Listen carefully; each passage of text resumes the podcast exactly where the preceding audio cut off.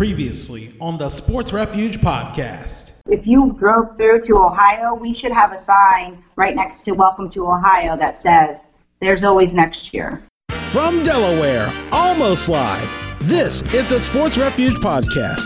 This is the weekly podcast featuring interviews with guests discussing their connection to sports. And now, here's your host, Earl Holland. Welcome to episode 35 of The Sports Refuge, the interview show where guests discuss their connection with sports. I'm your host, Earl Holland. This episode's guest, John Easterbrook, has had his interest in radio begin with aspirations of being the play by play announcer for his beloved Pittsburgh Pirates. Those dreams ultimately led him to a career doing play by play for Salisbury University football, as well as working on the Ripken Baseball Show on XM Radio, before ultimately becoming a sports reporter at WTOP FM in Washington, D.C.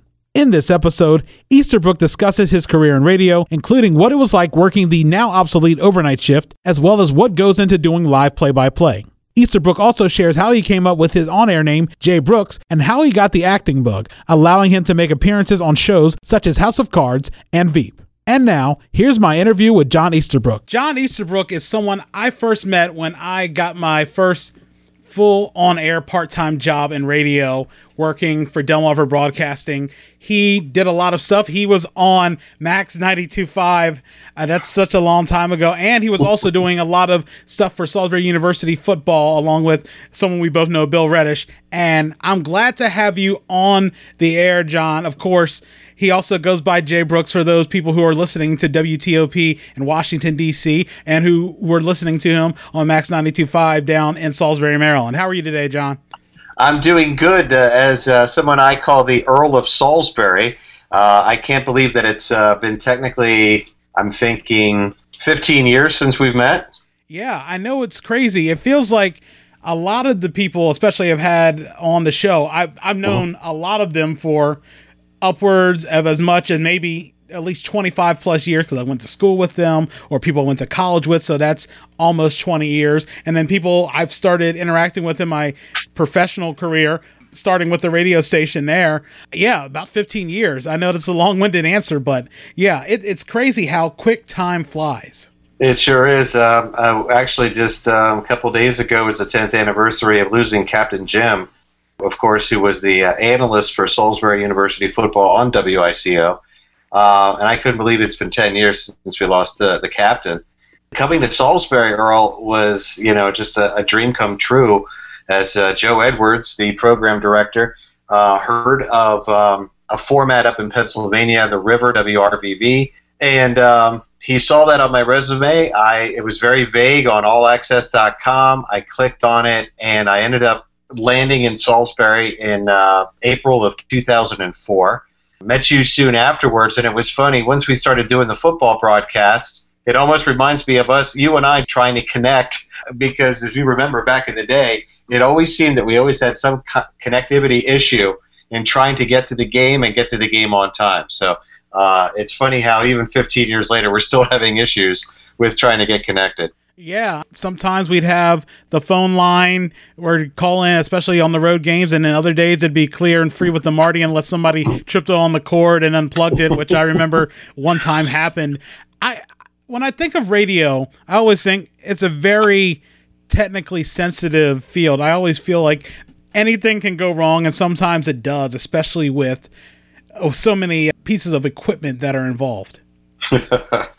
All the time, it seems. Uh, one of the things I'm always remembering is if that on air light is on, you, you know, not to swear, not to do anything uh, naughty or get you caught or anything like that.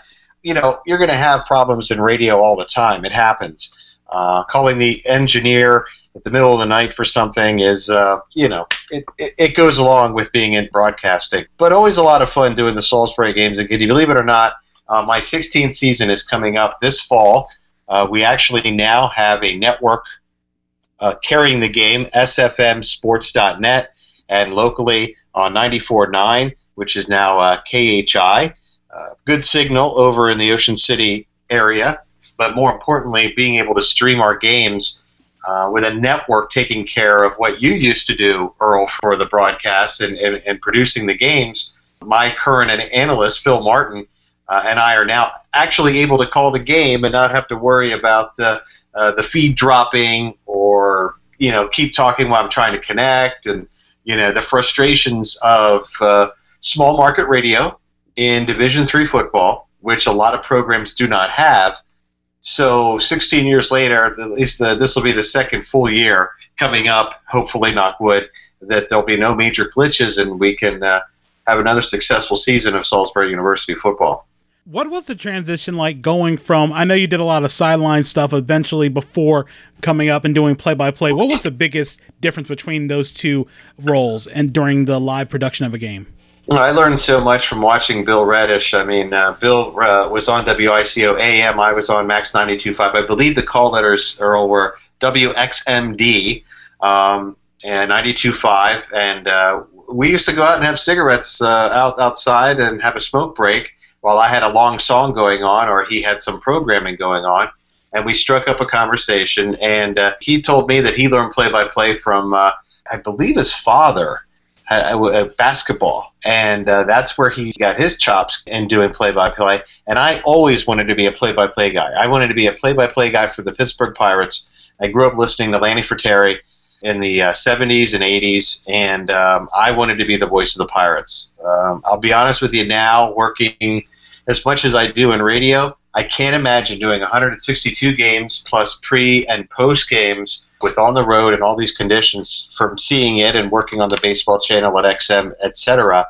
That uh, doing the uh, Salisbury games of just uh, over roughly 80 days and getting about 10 games to 11, maybe sometimes 12 games in a season has been really rewarding. And through Bill, the expertise from Captain Jim, being on the sideline, Gary Schofield, learning from him as well, and being able to take all that, put it together, and then I believe it was the 2012 season. I actually was the play-by-play guy uh, at Christopher Newport. Was the first game that I got to really call my own, and it was the best. I always say that play-by-play is the most rewarding aspect of broadcasting, at least to myself and a lot of my colleagues. That will say to be able to paint a picture to somebody who uh, can't see what's going on. It's an art, and it's been a privilege to do it now for these last few years. But uh, I guess always wanting to do it made me want to do it as best as I possibly could under all those adverse conditions. Where if I were to ever get a call from the four letter,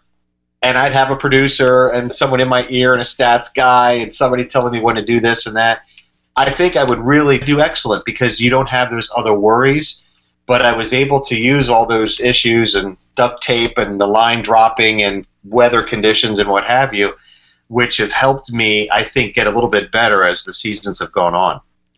I always thought, especially when it comes to play by play, you have to be quick and on the fly because you can't really stumble or stammer, and you have to be eloquent too when, while you're doing all of that. I feel like it's not for someone who just thinks, "Oh, I can do this," and it's not for the faint of heart. You got to be ready, and you got to be quick with the tongue and quick with the wit. I got to say that the experience in that department, Earl, is my first full time gig was uh, at Warm 103 up in York, Pennsylvania. Uh, at the time, Susquehanna Pfaltzgraff owned them. I believe Cumulus might have them now.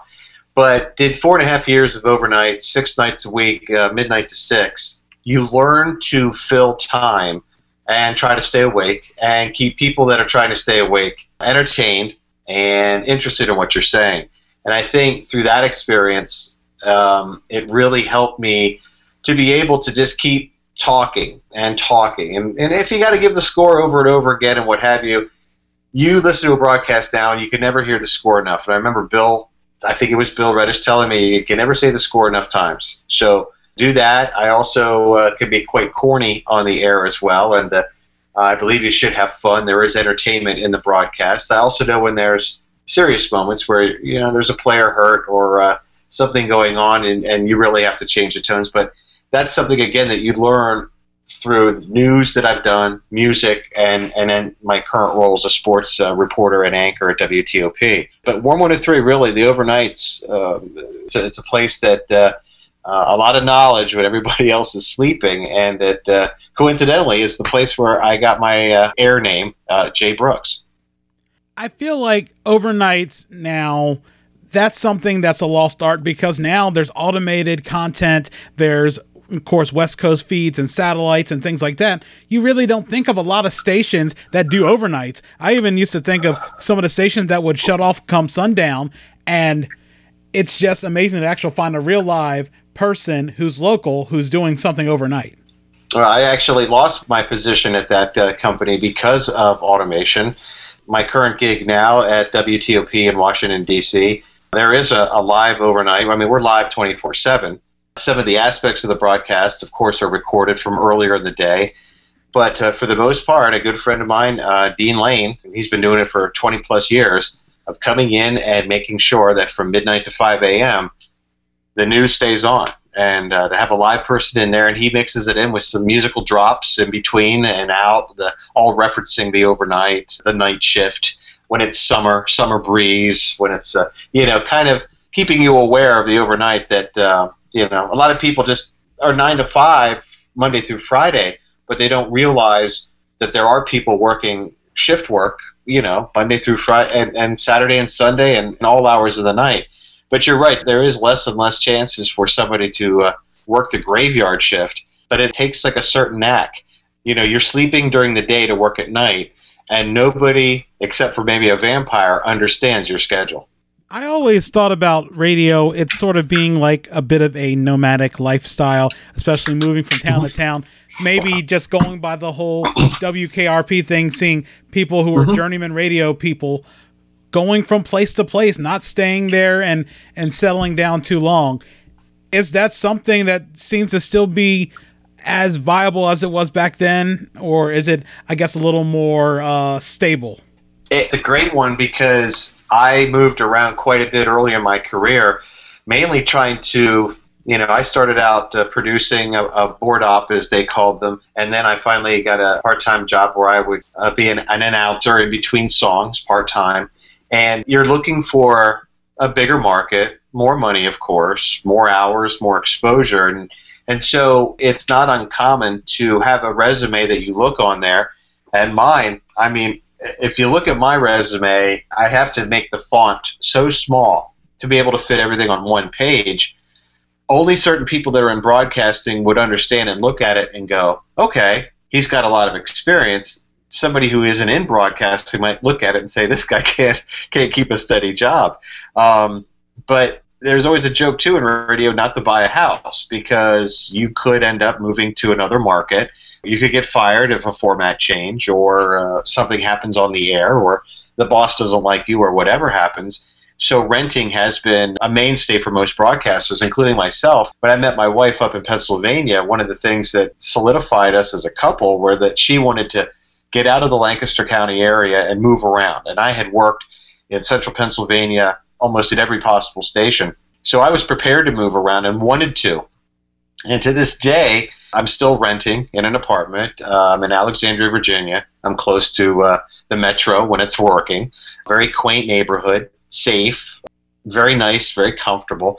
But I also understand, Earl, that if uh, that other job or gig or something comes up where we got to pick up and go, we've had the conversation where it's like, okay, let's go. We don't have the ties that most people have, and that's kind of the gamble and, and the things you give up if you want to follow this career. You go where the work is, and and in this regard, I'm in a top ten market, number seven in the nation, at the top billing station in the in the nation, that has just won its third consecutive Edward R. Murrow Award, which is basically the Oscar of radio to get three of those in a row and work at a station that I'm at right now doing sports is a dream come true for many. But if there was another opportunity that would cater to my fancy, I might be interested in going to California. I've always said I could do New York City. I'll go where I am wanted and where I think I can take my talents, you know, to a, a wider audience. I always thought that was something that was really interesting is especially the days before companies consolidated all the radio stations, some of the places would be very quirky, small little locations where the studio would be. Like I can think of some places in Salisbury where before all the mergers and things like that, before Clear Channel and all the other companies started merging, all the radio stations were in different parts of town or even outside of town. I remember OC 104 was in a small place and and uh, oh, I can't think. I was going to say Bishopville, but it's not that. It's a small place in Worcester County.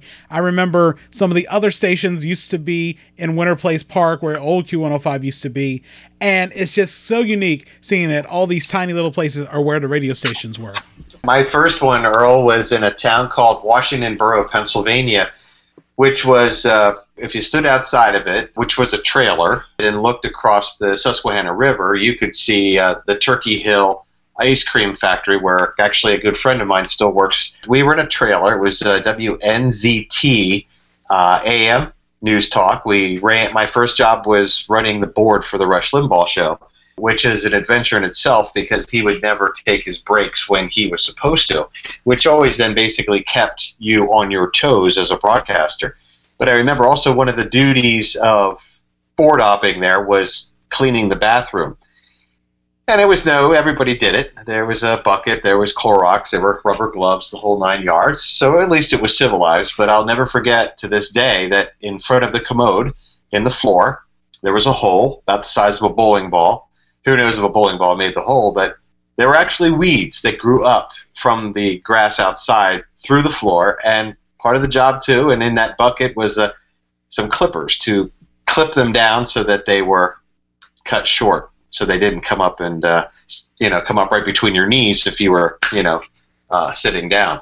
Um, so uh, that place uh, w- was kind of probably the quirkiest one that, that, I've ever worked at, and now I'm working an 11 million dollar refurbished fifth floor uh, building in Chevy Chase, Maryland, with uh, state of the art equipment that would put anything at WNZT to shame one of the biggest things I, I, thought, and I always go back to something Bill always said when I was in his class at the University of Maryland Eastern Shore, where music radio is more of a young disc jockey's game as opposed to an older man's game. Then you go into news talk, sports, and things like that. Do you feel that's something that maybe is more true now, especially music is more for the younger personality to do it, or? That seems to be what I've noticed. Uh, there are a few exceptions, but I think the rule is that I have uh, kind of gotten away from the music, and that's what I I started in news, and then I went to music, and then I'm in sports. But I've also had a hand in a, in all three of them over the past 25 years of my career, and um, I think you're right. It seems that everybody is more social media savvy they know the trends. Uh, it doesn't seem like it's the regular radio station playing songs at request. Now it's Spotify or any other kind of Twitter. If you can get the disc jockey or the program director's ear to have your stuff played, then you know it's totally different than it used to be, where the record companies would come and try to get their clients airplay as much as possible. And uh, so I think it is, but it, it also is a great learning uh, experience um, because of timing things out. You're given X amount of songs and uh, commercials to pay the bills for the most part. You add in the promos, the bumpers, the speaking, and everything, and it, you only have so many hours in a day. So I think what it does is it helps you talk up a song where maybe the lyrics don't talk us start of the song maybe 23 seconds before that. Well, do you have a 21 or 22 second spiel that can get what you need to get out before that song hits? Do you have songs that start with lyrics two seconds in where you know uh, does it fade out with lyrics? Is it a hard stop? You know, whatever. These little things that you don't think about, you perfect these doing the music as you're younger. And I think then later on in your career, where you're back timing, as you well are aware of, especially in AM radio, you had to back time to be able to have that one minute spot air one minute before the top of the hour. So at the top of the hour, you could hit the ID and stay legal and everything else. So I would say the music. I, I miss it at times. Uh, I see guys that uh, friends of mine from Sirius XM satellite radio, uh, Flash Phelps on the '60s on six. He's been doing, you know, music for basically his entire career. That's what he wants to do, and hats off to him. I wanted to do play-by-play. I also want to be a cartoon voice before everything's said and done, and um, I also wanted to be a disc jockey near the beach and uh, let my hair grow and again, WXMD Max 92.5, you know, again, where we met was my opportunity to do that. And I was still relatively a young man at the time for, for that. So, roundabout and gas baggery answer for you, Earl. I think if anybody can work, even doing a afternoon shift in radio, and they have fun at it, hats off to them because that's what it basically all comes down to. We have fun being on the radio. Doesn't pay that great, but why not do something that you enjoy because life is short?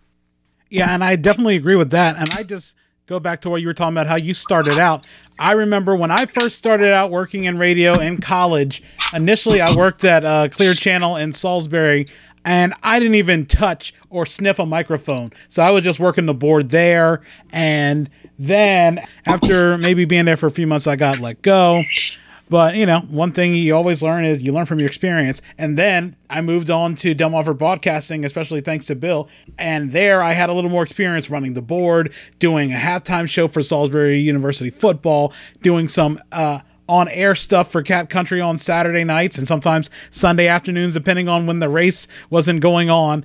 And then I feel like after leaving that for 10 years to try to do a full time job in print media, which because the schedules didn't work out as well, I got back into it almost about a year ago, uh, July 2018. Oh. And yeah, I've been doing that part time as well. And there I'm doing a lot more working for iHeart now and it's a man of many hats. Initially, I was just doing some commercials, and then I was doing, you know, running some live remotes, and then I was running the board for some NASCAR races, running the board for Delaware women's basketball, and sometimes Delaware men's basketball. Now I got a weekend public affairs show, a Sunday night airship, which is normally voice tracked. Which is something we'll get into a little bit later as well. And everything else, I, I feel like now I'm doing a lot more. And I, I think the me from 15 years ago at 21 would have loved doing all this stuff. At 36 now, I'm like, is there enough time to do everything? there isn't, but look at all that experience that you gained over the years that have helped you now do what you're doing now. I get into radio a little bit later than I wanted to. I was uh, fortunate to work at United Parcel Service and make it into their management uh, program. And the tools that I learned at UPS helped me many a year later when I became a boss at Sirius XM Radio. And it seems that you're given a toolbox when you get into this crazy career called broadcasting, and every stop and every person you meet, you throw something into this toolbox, and you know, lo and behold, you're going to need something from that toolbox at some point of your career, one way or another. I always uh, joke that my BS is in BS that I can uh, keep the needle moving. Well, now the VU meter is electronic, but I can keep sound going on during a broadcast. I learned how to do it, how to uh, not try to be as redundant, try to be as interesting as possible, paint the picture as best as you can, respect the listener, try to be a mind reader. And then when you get that angry phone call saying, Why didn't you say something when you know that you just said it? To keep that listener listening to you after you have tried to correct them, but you also, the customer is always correct. Again, you learn those things, your, your sales come into play. So I think every broadcaster kind of needs to maybe work at these smaller markets and work themselves up to a bigger market. I was fortunate enough to be heard nationally, always a dream of mine as well. Didn't think that that would happen, but thanks to XM and Sirius XM, I was able to do that. I did notice, Earl, and this is something that's interesting some of the people that are born in bigger areas that are from this area in Northern Virginia, near DC and Maryland, where I'm at, they're coming right to a big market right away. And they don't quite understand the sacrifices of having to work holidays, nights, not the best hours, not the best pay, not the most glamorous shows, uh, not the, the glamorous formats or anything else. Uh, oh, I work at a country station. It's like, oh, really? You know, I don't like country music. Well, you know, but to you, it's the most important thing on, on the on the face of the planet because you know he, you're getting this chance to go on air, and it's so cool to do that, and uh, uh, you, you provide a service and information, and uh, so that's one thing that uh, I don't know if that's hindered radio or not, Earl, but noticing it here in a top ten market versus market 100 in Lancaster, PA, where I grew up, it's totally different. And uh, I, again, I don't know if that's going to hurt radio down the road. Uh, I hope that radio continues. I mean, next, uh, believe it or not, Earl, next year, next November, October or November, I believe, uh, the first commercial broadcast, uh, KDKA in Pittsburgh, occurred 100 years ago. And I hope radio, you know, somehow has at least another 100 years left in it. And I know you were talking about especially working in the small markets. And one of the people I recently talked to, Paul Butler, who did everything from radio to television, he talks about growing up in Salisbury, doing a lot of the radio there before moving on to Philadelphia and Washington and things like that. And I think not many people understand you have to adjust for the market. And if you're in a small market, you're doing a lot more things than you probably would do in a major market. Some people might just have their show and their show prep and a lot of stuff they do beforehand. Other times, some people are cutting commercials, selling ads, and things like that. And I always think that that tends to get lost sometimes, especially depending on where someone's background is from. You really got to know your audience. I mean, uh, the way ratings are, uh, the way ratings work and still work to this day is. Uh, if more people listen to your radio station, the bigger clients are going to want to have their products sold on your station. So that's why you, if you ever hear a radio station playing a Coca Cola ad or a McDonald's ad, you know that they're doing pretty good in the ratings because they're not going to spend money, throw money after bad. If you hear these smaller markets, the uh, you know the mom and pop stores, and and believe me, I love the mom and pop stores, but you can generally tell you know which stations and, and, and you really got to know your audience. Uh, one of the things that i did in my career was i was a traffic reporter for four different times. I actually did beach traffic where i met gary schofield back i think in 2002 along with alexander piella if you uh, know that name. To do the traffic you really need to know what you're talking about. You're looking at a bunch of road names. You need to be able to pronounce the road name correctly. You need to be able to say where in that road uh, throwing a landmark out that most people know of. Those little things that you don't really think about, you'll get a call, and somebody will tell you that you pronounce it Houston, Delaware. It's not Houston, Delaware. Or Hockessin and not Hockessin. exactly. but you get my drift where there's a lot of different things you can do in radio. I think the only thing I really haven't done is sales and uh, thank goodness. Uh, I don't think I could sell a drowning man a glass of water, but who could?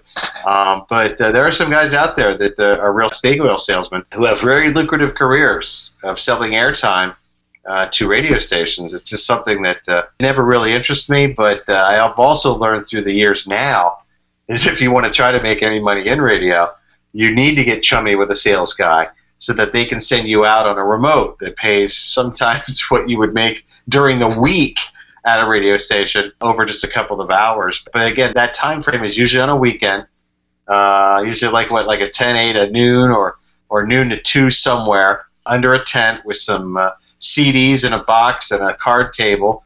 And uh, I guess what, the Cat Country, we had that wheel that we spun the, the prize wheel. You know, there's just a lot of jobs out there in radio that I think we talked about this already. They don't get the glamour that you think about, but in doing all of these jobs, I could go anywhere. I think I could come back to Salisbury if I got a call and they say, "Hey, you want to come down and do this and this and this?" Have you ever done this? I'll be like, "Yeah, I've done that. I've done that. I've done that. I've done that." And that's the part that you know it makes it fun, but it also makes it interesting too that you can do so many different things if you want to. Calling a tractor pull, calling a, a demolition derby, some of the jobs of people uh, needing people to call. We've done high school games together. Wicomico County high school games we did. And again, what I'm getting at is all these different opportunities that you have, be a public address guy at, at a minor league game or at a tennis match or something like that. All the components that are needed for this are stuff that uh, you have done in your past since day one in broadcasting. Yeah, and I think I would say that working in radio is akin to working in newspaper because sometimes you end up being a jack of all trades and sometimes a master of none.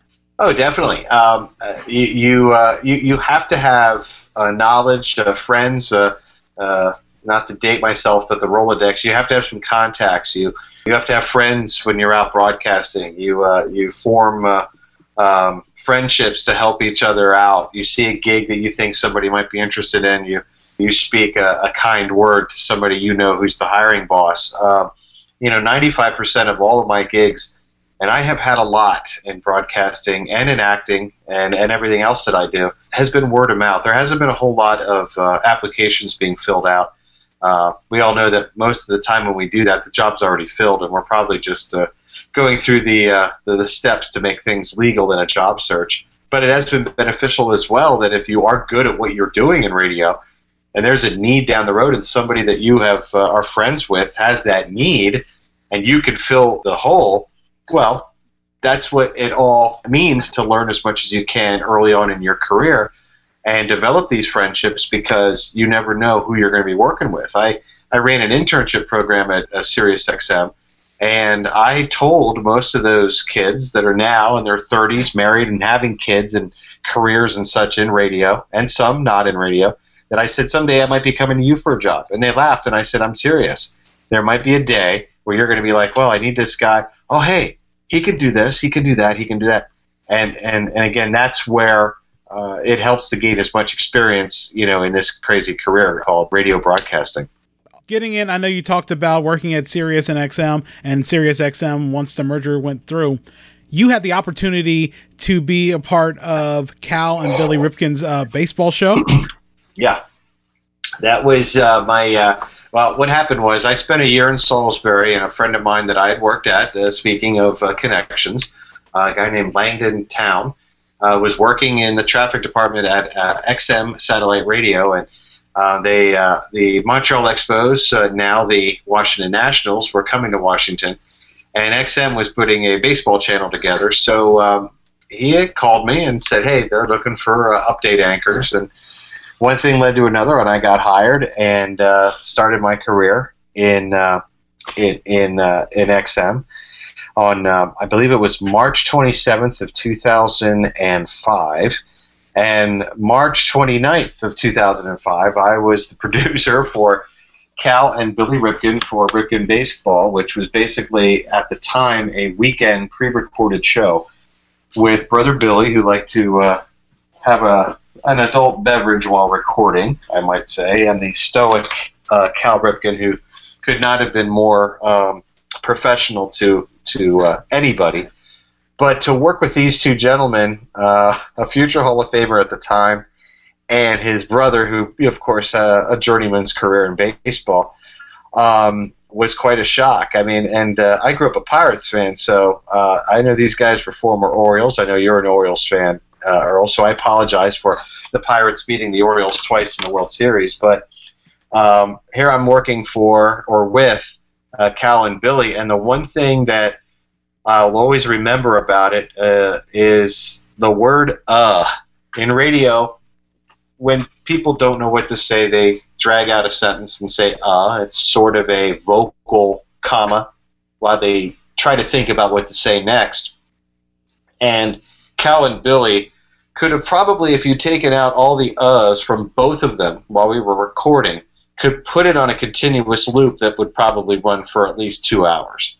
Uh, it was my job to try to tell these guys how to not do that. And um, old habits die hard. I remember uh, Gerry Sandusky, uh, now the, the, voice of the Baltimore Ravens, uh, coming in to try to help out as well, and got a little bit better with them. Um, and if you do catch them now, you will see that they don't do the um anymore. But at the time, that was the most difficult thing is to try to tell those guys not to do it. And here you are at this time, this 30 something radio producer who's more accustomed to talking on the radio. Now I'm, I'm supposed to help these guys record segments with friends of theirs that are uh, fellow Hall of Famers and Paul and you know Phil Regan and anybody else coming on that they know to talk about, and uh, it was quite an eye-opening experience. But um, one that I take pride in that I was uh, I was one of the first producers for Ripken Baseball, and to this day, when I see them on, uh, if it's Billy doing uh, you know MLB Network, or if I see Cal doing the postseason games on TBS or TNT, um, I take a little pride in knowing that uh, that uh, you know I have a, a, little small piece of, of memory with them, uh, working up at their stadium in Aberdeen, and then at Cal's offices in off of Falls Road in in Baltimore at the time. Um, but but uh, something I keep on my resume because it's it is something that I'm very proud of. Um, and a lot of people that might be hiring identify these things for again future work. So uh, maybe somewhere down the road, my connection with with, and I'm sure if I contacted them He would. Billy would probably flip me off and uh, give me a noogie, and uh, you know, want to have a beer with him or something, and that'd be fine too. But um, but again, what an experience! Just in my first week uh, in DC, not only in DC, okay, but at this new job at XM Satellite Radio on the uh, channel, um, and they'll be home plate XM 175. It made me start to think about one of the questions I was going to ask you is when doing your first demo tape, what was that process like? And by chance, do you still have it? I did not have mine when I created one in college. I did it all on cassette and of course technology being what it was i don't even remember where it was so when i applied for the job at iheartradio i basically had to go through audacity which is where we're recording this interview now and basically make a demo tape on the fly and it took me about maybe a good half hour hour or so just to put everything together because you know sometimes you can be perfections especially when it's something that you want all packaged up and pre-recorded and not spontaneous and live and to do that, it was uh, a bit of a task. And I know you can edit this part out, but are you recording in Audacity right now on two different waves so that I have a clean feed and you have a clean feed? Um, I am just doing it right now on one wave. I gotcha. I'm just curious because I, and and heck, you can even leave this in. I I still play around a lot with Audacity. My uh, I, am doing this interview right now in my bedroom, which becomes my studio when I get uh, commercial auditions or um, something that I need for work. I can come in here in my own little studio and uh, do it here. With that being said, to answer your question, um, I don't know if I had my first air check. I remember at an early age when I knew I wanted to get in radio, I wrote a local radio station that I ended up working at, WIOV I 105 in Lancaster County, which had a Berks County direction. So, Berks County, the next county over, where I was born in, in Reading, Pennsylvania. You had this country station and you had this uh, morning show, and this woman, uh, Casey Allen, who, believe it or not, is still there. I wrote her, and she wrote me back, and uh, you know, nothing ever really ever came of it. But I do remember the process of when I was at Warm 103. I was looking for other jobs. You know, I was there for four and a half years before automation got rid of me. So once I got the job down in about a half a year, I had four years of looking for jobs. And this was like right when the internet was kind of new. It was the dot com stage. And you would see these jobs on uh, allaccess.com was one of them where I was always finding jobs or R and R. Uh, there was uh, uh, all these billboard. You could go and you would look for these jobs, and you would see what they're looking for. They're like it's either country or it's you know easy listening, AC, whatever the the format was of going into the production studio between long songs overnight, and I would try to put together an air check with the music from that format, and I'd put it on a tape, and we had these little uh, I think they were like two minute long tapes.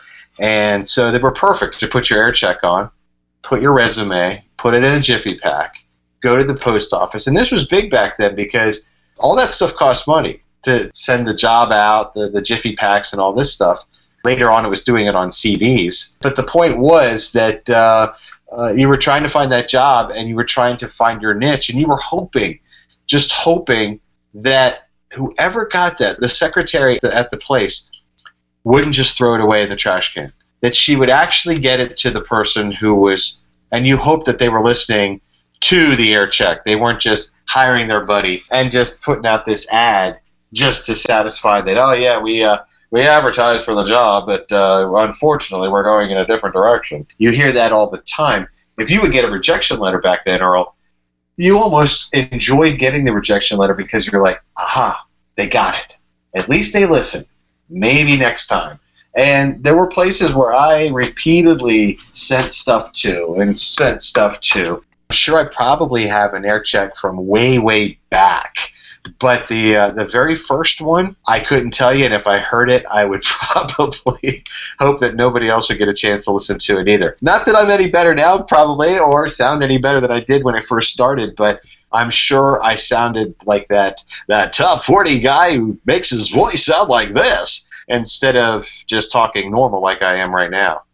I actually was going to get into that subject about especially one of the things that I think people tend to not really notice or get lost on when it comes to on the air stuff is the need for enunciation and good breathing when it comes to doing stuff on the air.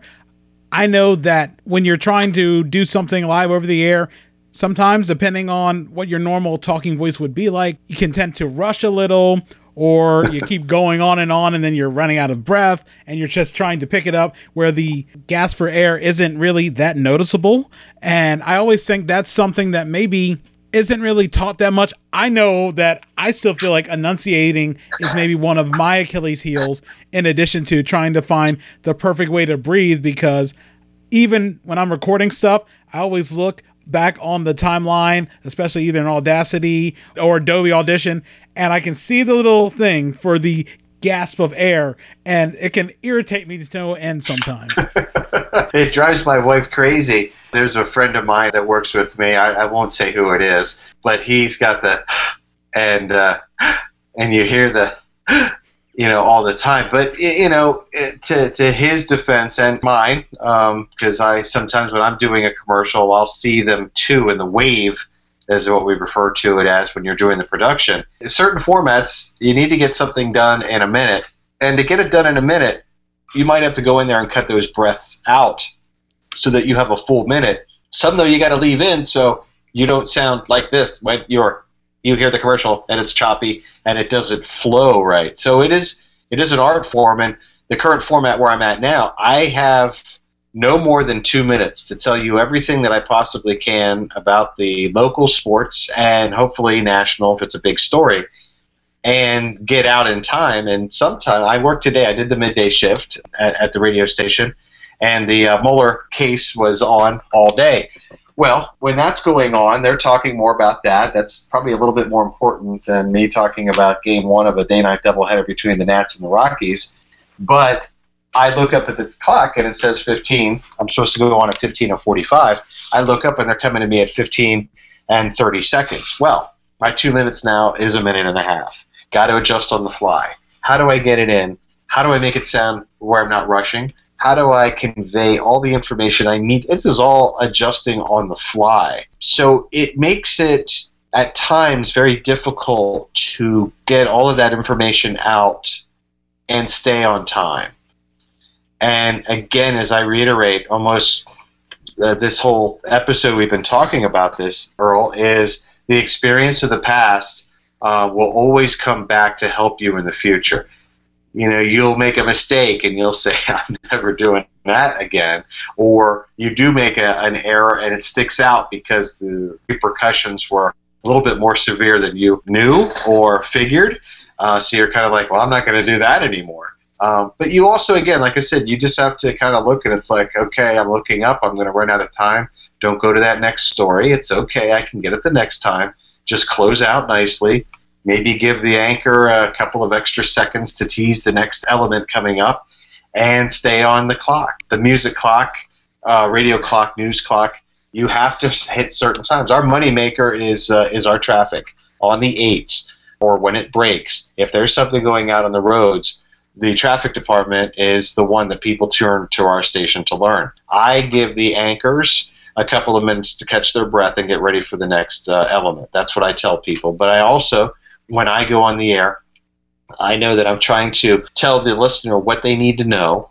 I'm not a homer. Uh, I don't root for any of the local teams because I'm not a fan. I have become less of a sports team fan the older I get because uh, it kind of gets in the way of the broadcast. Uh, unless you're hired by the team, that's totally different. I mean, uh, you know, John Sterling for the Yankees works for the Yankees. He's going to get crazy and talk all Yankees and you know be a homer. I do somewhat of that for Salisbury football, but when I'm talking on the air at WTOP, we're a transient city where we have a lot of Chicago fans, Colorado fans, everywhere, and Oriole fans. So it takes. It, not everybody can do it, I always say that anybody can do it. It takes a, a little art to be able to make it work. I mean, if I wasn't good at doing this, I probably wouldn't be able to get jobs to keep me in this industry. So you got to think that you're probably doing a couple of things right, or you wouldn't be doing it. You know, I always joke when I get to work, they're like, "Hey, you know, you're you're back," and I'm like, "Well, hey, my ID let me in the building. As long as it lets me in the building and I get a text from my boss asking me to work X and X date, um, I know I'm doing the job. Um, so once again, it comes back to the experience, uh, not popping your peas, not uh, making the gasp, the, uh, the, the air. You hear the air in the breath. Um, talking across the microphone. I mean, right now I'm wearing a pair of Sennheiser headphones with a, a microphone on the left, and I have a little uh, windscreen on it just so I don't pop my peas. But I also, every time I see a P, I try to not pronounce it as abruptly to pop because when you go to record, you'll hear a pop in your record. So, um, so again, uh, I think just experience, Earl. You've seen it by doing production, hearing other people, seeing it on the wave. Uh, you see it, you try to avoid it, and that's what makes you successful. One thing that I was going to ask you, I guess, aside from podcast and streaming music, what do you think has really been one of the biggest? Um, I guess one of the biggest things that may have dug into radio's foothold of music. Would you say something like MTV? Would you say Napster at one time in the early in the late 90s early 2000s? Would you even say oh, there's a few other things that I just lost the top of my head, but like streaming iPods and things like that. Which one of those things maybe dug into radio's foothold? I think I think podcasts are now pretty big. I know everybody wants one. You know, I mean, we're doing one, and and by the way, this is the first one I've done, and so far it's been a very uh, interesting and smooth process. So uh, I thank you for that. Everybody always always say to me, "Hey, why don't you do a podcast?" And as you well know, it's not easy to prepare, um, to be fresh, to uh, you know, say uh, stick to a plan. I know we agreed to doing this and uh, on this date to do it at this time, and we had a little technical difficulties, but it worked out, and I'm glad it worked out. But hey, if something happened to me or yourself and you couldn't do it, and somebody's expecting you to have this podcast, then there's a little bit of pressure. Then maybe then maybe it's not as fun, you know. And I I've been trying to personally find something that I could go on if I wanted to go on for 10 minutes with my wife one time, or call up a, a buddy like yourself or or somebody that I used to work with long ago and to catch up with them and say, where are they now? Or whatever. I just have not been able to come up with a subject that I could do passionately to deliver it to make sure that it would be something that somebody wanted to listen to. And I'll be quite honest, I, uh, I would want to make money because your time, especially in broadcasting, um, is so precious. Um, and and I say that with when you come on and you wanted to talk to me, you prepared a list. You have to show prep. The art of show prep is uh, almost non-existent in radio anymore, and it's one thing that I try to do, like I did last night to prepare for my show today. I had basically four pages of script to talk anything from the Tour de France to the Washington Kastles tennis that are playing tonight, to the WNBA's Mystics who played earlier today, to the doubleheader for the Nats and the Rockies, the O's and the Diamondbacks earlier today from Arizona. Of all that stuff going on, I wasn't able to touch base on Tour de France or touch base on uh, the Kastles as much as I wanted to, or or DC United's game tonight over at Audi Field. But I, I'm prepared that just in case I were to look up and I would get that stretch things out, and I've already talked about what I have, there I go. I have more information to talk to about what's going on with the skins. Yeah, they're reporting for training camp today in Richmond. Yeah, but but what happened to Mason Foster and where, where's Trent Williams and when is Jay Gruden going to speak, the head coach? I have all this information that nine times out of ten I don't need. But there's going to be that one time, Earl, and you've been there where you need something and it's not there, and that panic will tell you never to do it again, and that's why I over prepare and and do that as much as possible. So um, once again, uh, that goes hand in hand with learning from past mistakes. And uh, I got to admit, I hope that I didn't uh, stray off too far off subject with that answer. oh, no, not at all. No, I always just think, especially and just being like in part of that wave of being alive, especially during the mid to late 80s when MTV and it, to extent VH1 and BET were big, that takes things away from the radio. And then being part of the Napster, iPod, now streaming generation, it's interesting to see. I I'll admit, I hadn't really listened to the radio, especially living in northern Delaware where it's Philly sports talk. I'm an Orioles, Redskins, Wizards fan. I don't really care about a lot of the topic, but then my iPod Classic broke and I've had nothing else to listen to because normally I would listen to that all the way up and all the way back and I would continue just something to do. I've been listening to I guess saying terrestrial radio a little more, especially I'll listen to the news talk stations to know about the traffic, especially when I have to drive from Delaware to New Jersey and you got to know what's going on, especially early in the morning and sometimes in the afternoon, whether to avoid going down one or going down 95 and things like that. And I think those are very important sometimes. Oh, I mean, I listen to the radio. I, uh, I, I, I listen all the time. It, it, it, uh, it, it used to drive my wife crazy. I'd have a a radio in the kitchen I'd be have on. I'd have another one on in the uh, bedroom. I'd have the TV on. I'd have uh, the streaming going on the computer, and I'd go from room to room. And I owe that to my grandfather, who would do the same thing that I was told later on. It's like, oh, he did the same thing, and he's the one that actually made me a. Uh, growing up at the time, a Steelers and a Pirates fan. Him being, of course, born in Pittsburgh. So that's why being born closer to Philly, where I was, but half the family was from Pittsburgh at the time when I was growing up, the Pittsburgh teams were far more successful than the Philadelphia teams. Uh, so I kind of lucked out in that regard.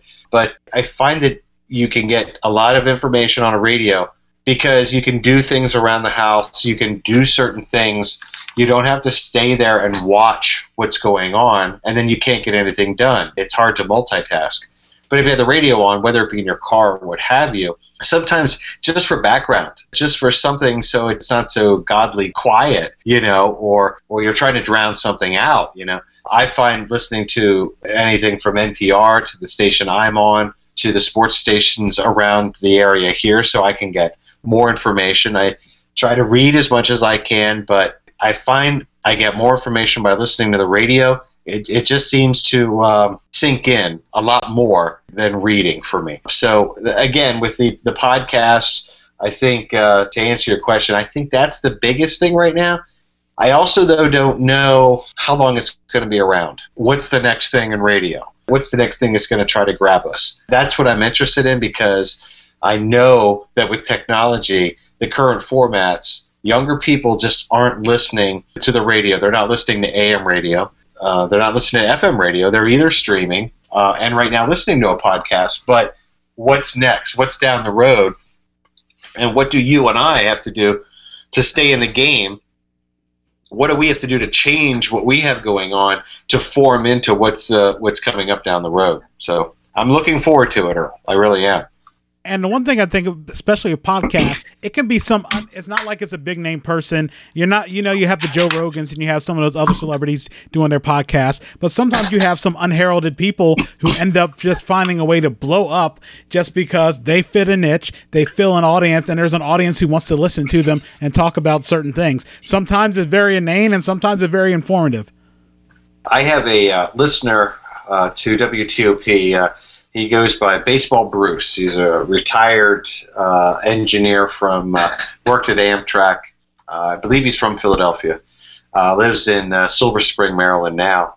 He calls all the time, and he uh, all the information he throws at me is either in his brain, in his encyclopedias. He reads papers and everything else. No internet, um, no fancy cable package, and can tell me things that. Um, you know, only a person that does a lot of reading would be able to tell me. He has told me that we should do a, a podcast because he mixes politics and sports into our quick conversations. And he's a good listener. He's so so good of a listener, Earl. He'll tell me how long I have until I have to go on the air, which is also good because you look up and sometimes when you need to be on the air, you look up and you're like, you got to run into the studio because you were either reading or on the phone. But Bruce would be that niche that um, if I were able to pull it off and to have a uh, you know a baseball Bruce podcast where we talk about the you know, uh, Pelosi not wanting to impeach the, the president of the United States and wait for the election to come up, to worm that into Max Scherzer coming off the injured list tomorrow to pitch the finale against the Rockies. He would be able to weave that, you know, eloquently enough to keep your interest. He's got a great voice. He has these great stories, and like I said before, our conversations vary. So the podcast could vary. So I think that there's that there's that niche that that that uh, maybe that's what you want to do. But the other thing is to it seems that everybody nowadays their attention span is non-existent. If you don't catch people within the first uh, few seconds, you're going to lose them. They're going to change the dial. Those are things that I just think right now. Uh, not only radio but television doing the same thing is holding the interests of the consumer and uh, I don't know how radio is going to form to make that happen, but I think radio has a leg up because you could still do, like I said before, other things while you're still listening to the radio. Uh, especially, like I said, if it's traffic and you're packing, you can do two things at the same time instead of stopping to have to watch and see a map. You can picture the map because the reporter is telling you where it is. So I think that answers your question a little bit. That I strongly think podcasts are now, but I really don't know what's going to happen around the bend. And, I, and as I reiterated before, I'm, I'm very interested to see where it's going to go. One of the things that I know that you just started doing was getting into acting. How did you get the acting bug? And what is an audition like going into it? And is it just on screen or is it also voice acting as well? Uh, I've been a voice actor ever since I've done commercials, either for the station or uh, trying to do them on my own, and uh, hope somebody pays me uh, a few bucks to do this stuff. The acting started in grade school with um, doing the plays that we all do. The acting in high school was non-existent. Uh, wasn't really into it, but it resurfaced when I did the Dutch Apple Dinner Theater in Lancaster, Pennsylvania. When I was working at Warm 103, they had a production of Grease where they wanted a local disc jockey to play the part of Vince Fontaine, the disc jockey in Grease, where you were actually out on stage singing and had lines and everything, and you did it for a week. And so uh, I and a few other local personalities did so, and uh, I kind of liked it. Thought it was cool.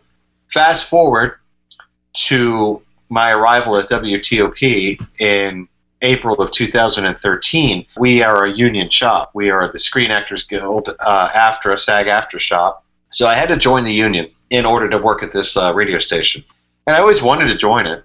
So thought, okay, I'll do it. Cool, I get to join. They were all like, wow, you know, nobody ever wants to join this thing because you have to pay dues. But part of paying those dues, you get these emails and they show you a need for background work for a, a movie coming up. Uh, at the time, it was Veep, uh, House of Cards were the two. And when I wasn't doing sports reporting to supplement my income as well, and being in the union, they need so many union people per show per day that they shoot. And so I could get a full day's pay by being on set for maybe just three hours, or make some pretty good money being on set for 12 plus hours. Plus, they feed you you get to work with movie stars. You get to network with other people that are uh, in the arts, which is, uh, again, another, like I talked about, just making those connections. And basically, if I was available and they needed my services, I was uh, on a movie set. And for the most part, it was just background. I did have a scene with uh, a couple of characters on Veep that, uh, as they say, or on the cutting room floor. I never made the episode, but the experience was uh, something I'll never forget. And uh, from there, I just basically got a kick out of it. And there's a movie coming out in September with the actor who played uh, Black Panther. It's called 21 Bridges. I play the mayor in this movie. Uh, I have no lines. I'm, I'm at a funeral in a church, and then I'm outside of the church, and that's good. I'm shooting a sitcom right now called Uproar in DC, where I'm the lead, where I have to memorize up to six scenes per episode, and my memorization skills are terrible. But once you get a little passion involved with it, figure out the character, practice and practice, it becomes much easier. And now um, I'll do anything from background to if you have a part with lines okay, I can read a teleprompter. I've learned to do that. You know, when we were doing those remotes back at uh, Cat Country and Max 92.5, you're dealing with the public. So you're comfortable dealing with people. So again, all the experience of radio, and I've done a little bit of TV, Weather Channel, and a local sports uh, channel over here, Toyota Sports Talk on ABC 7 and uh, 24 7 Channel 8 here in the DC area. Um, that experience just kind of has helped me get uh, commercial gigs, voiceover, um, whatever a casting agency would need. Hand model, they just need somebody in the background. They don't really need to see your face. Uh, I think I threw my hat into this next uh, zombie movie coming out that they're going to be filming in Central Virginia. Um, would like to be able to like put the makeup on and look uh, as hideous as possible and get paid to do so. So the acting bug bit pretty early, but it took a long time for it to blossom. And only doing this for six years, the process is pretty easy. Send a picture, resume that you have of any prior work that might be related. Um, you get your measurements, you put that down as well because some of the some of the work involves costumes, and some of the costumes you have to fit into the costume. It's just the way it is. They don't care if you're the perfect person for it, but you're too short, you're too stout, uh, or whatever. Um, but um, and to answer your question about the audition, the sitcom that I'm doing, I went in for a, a role to play a mailman and uh, I was terrible. I worked at the radio station all day. Uh, it was my birthday last year. I was tired. I was ill prepared, and I went in and I thought, "Oh my God, that was the worst audition I've ever done." And then I got an email saying that uh, I didn't get the part of the mailman, but they would want to use me for background. So I was like, okay, great. So I, we went to a, a, a, meeting before the shoot, and uh, the lead pulled out and I was uh, spotted in the crowd being myself. And the casting director came over and asked me to read for him the, the main part, and uh, and I got the main part. So I would recommend, just like when the lottery gets to be a, a big jackpot, the only way you're going to win is by buying a ticket. It's the same thing with acting. You're not going to get it. They're not going to come to your door and knock on your door if you aren't willing to put yourself out there in an audition and uh, it's gotten pretty fun. My my wife, if they need me to self tape, you know, she'll film me and I'll try to memorize the lines and send it down. And I actually did a commercial because of her helping me out. I actually just got the check today and I just put it in the bank before we did this podcast. And so it's been lucrative, which has been very cool, but it's also the contacts and the people that I've met through there again, like I'm reiterating throughout this entire podcast, is it's the experience that you build and use. And this stuff makes great for filler when you're doing a college football game. I'm sure a lot of what I've done has already been on the air last year, and a little bit more of it will come out. Not bragging, but just bringing up past experiences that I hope that the crowd out there can kind of relate to. So uh, it's all kind of helped, and it's uh, it's it's a lot of fun trying to spot yourself in an episode of Homeland or Oprah Winfrey's uh, movie that she shot up in Baltimore, um, or Wonder Woman 2, which I helped shoot last July right here in Alexandria. So yeah, it's been a lot of fun, and uh, the great thing is, Earl, anybody can do it. Yeah, it definitely sounds like. Uh yeah, anybody can do it. It's just if you're, I guess, if you have the desire, you always hear about those people who are serving, especially in LA, serving and working on these other things while trying to get acting gigs. And I think that is a very interesting. And I think your story, of course, is very positive and a good way to show that definitely possible. Sometimes it's a little circumstance, sometimes you just never know. Oh, definitely. I mean, you got to put yourself out there it is a lot of fun. I was uh, working with, you know, whatever your views of, of Kevin Spacey, I understand that, but uh, acting wise, uh, to be a stand in and work alongside of him for upwards of 12 hours a day, you get paid for it a little bit more when you're a stand in. A stand in basically uh, uh, is the uh, second team that comes in and stands where the actors are going to stand so that the cameraman and the directors and the producers can visualize what the scene is going to look like with actors who kind of look like the person who is actually the actor. But by working with uh, Robin Wright and uh, all those actors, um, Julia Louis Dreyfus, all of them by just having that time being up close and right next to him and everything else, you sometimes pinch yourself kind of like, wow, I can't believe that I'm doing half the stuff that I do and where I do it. You know, anywhere from uh, Philadelphia down to Richmond and uh, from uh, Ocean City uh, out to uh, anywhere in this neck of the woods um, uh, in Northern Virginia. I've been able to, to find enough work over the last four years to build uh, a lot of lifetime memories that, again, have uh, helped me in my day to day life. So, Jay, as we start wrapping this up, what are some ways that people can reach out to you and connect with you? Not sure how big you are on the social media in addition to Twitter and things like that. Well, for one, LinkedIn is uh, it's a funny thing with LinkedIn. I, am sure that uh, you've probably, if you're not on it, uh, are you a LinkedIn member? Oh, yes, I am. Okay. Well, you know, the one thing with LinkedIn that you always do is whoever uh, offers to be included into your group, you basically accept them, right? I look at it this way if they're taking the time to want me into their little circle, I'm jumping in. Am I going to be your best friend on there? Probably not.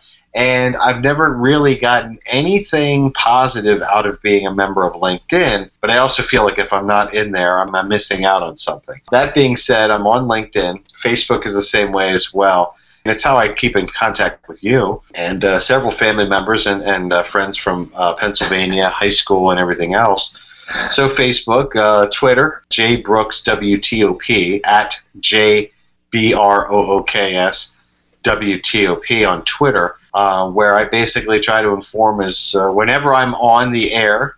I tweet from there, and if uh, somebody tweets to me, I try to reply back to them as soon as possible. I just got into Instagram, um, I don't really, to be honest with you, I, I've gone on there, and as I'm talking with you, I'm kind of fiddling around to try to find out what my Instagram nickname is. Um, I just haven't had any time to go on. It's not like I'm not interested in it, but I did this endorsement. Um, I had LASIK surgery in uh, January, and uh, part of the, the gig was I go and I tweet, I go on Facebook, and uh, talk about my experience with my vision and then I do a commercial for the radio station. And one of the things what they wanted was they wanted me to uh, open up a Instagram account, which I did. So, um, and I'm, I'm kind of filibustering right now as I try to find out what my name is for this. Um, but it's J John Johnny 14. So J J O H N J O H N N Y 14, and uh, which I'll remind you with how I got my air name, Earl, which we talked about before we started the podcast.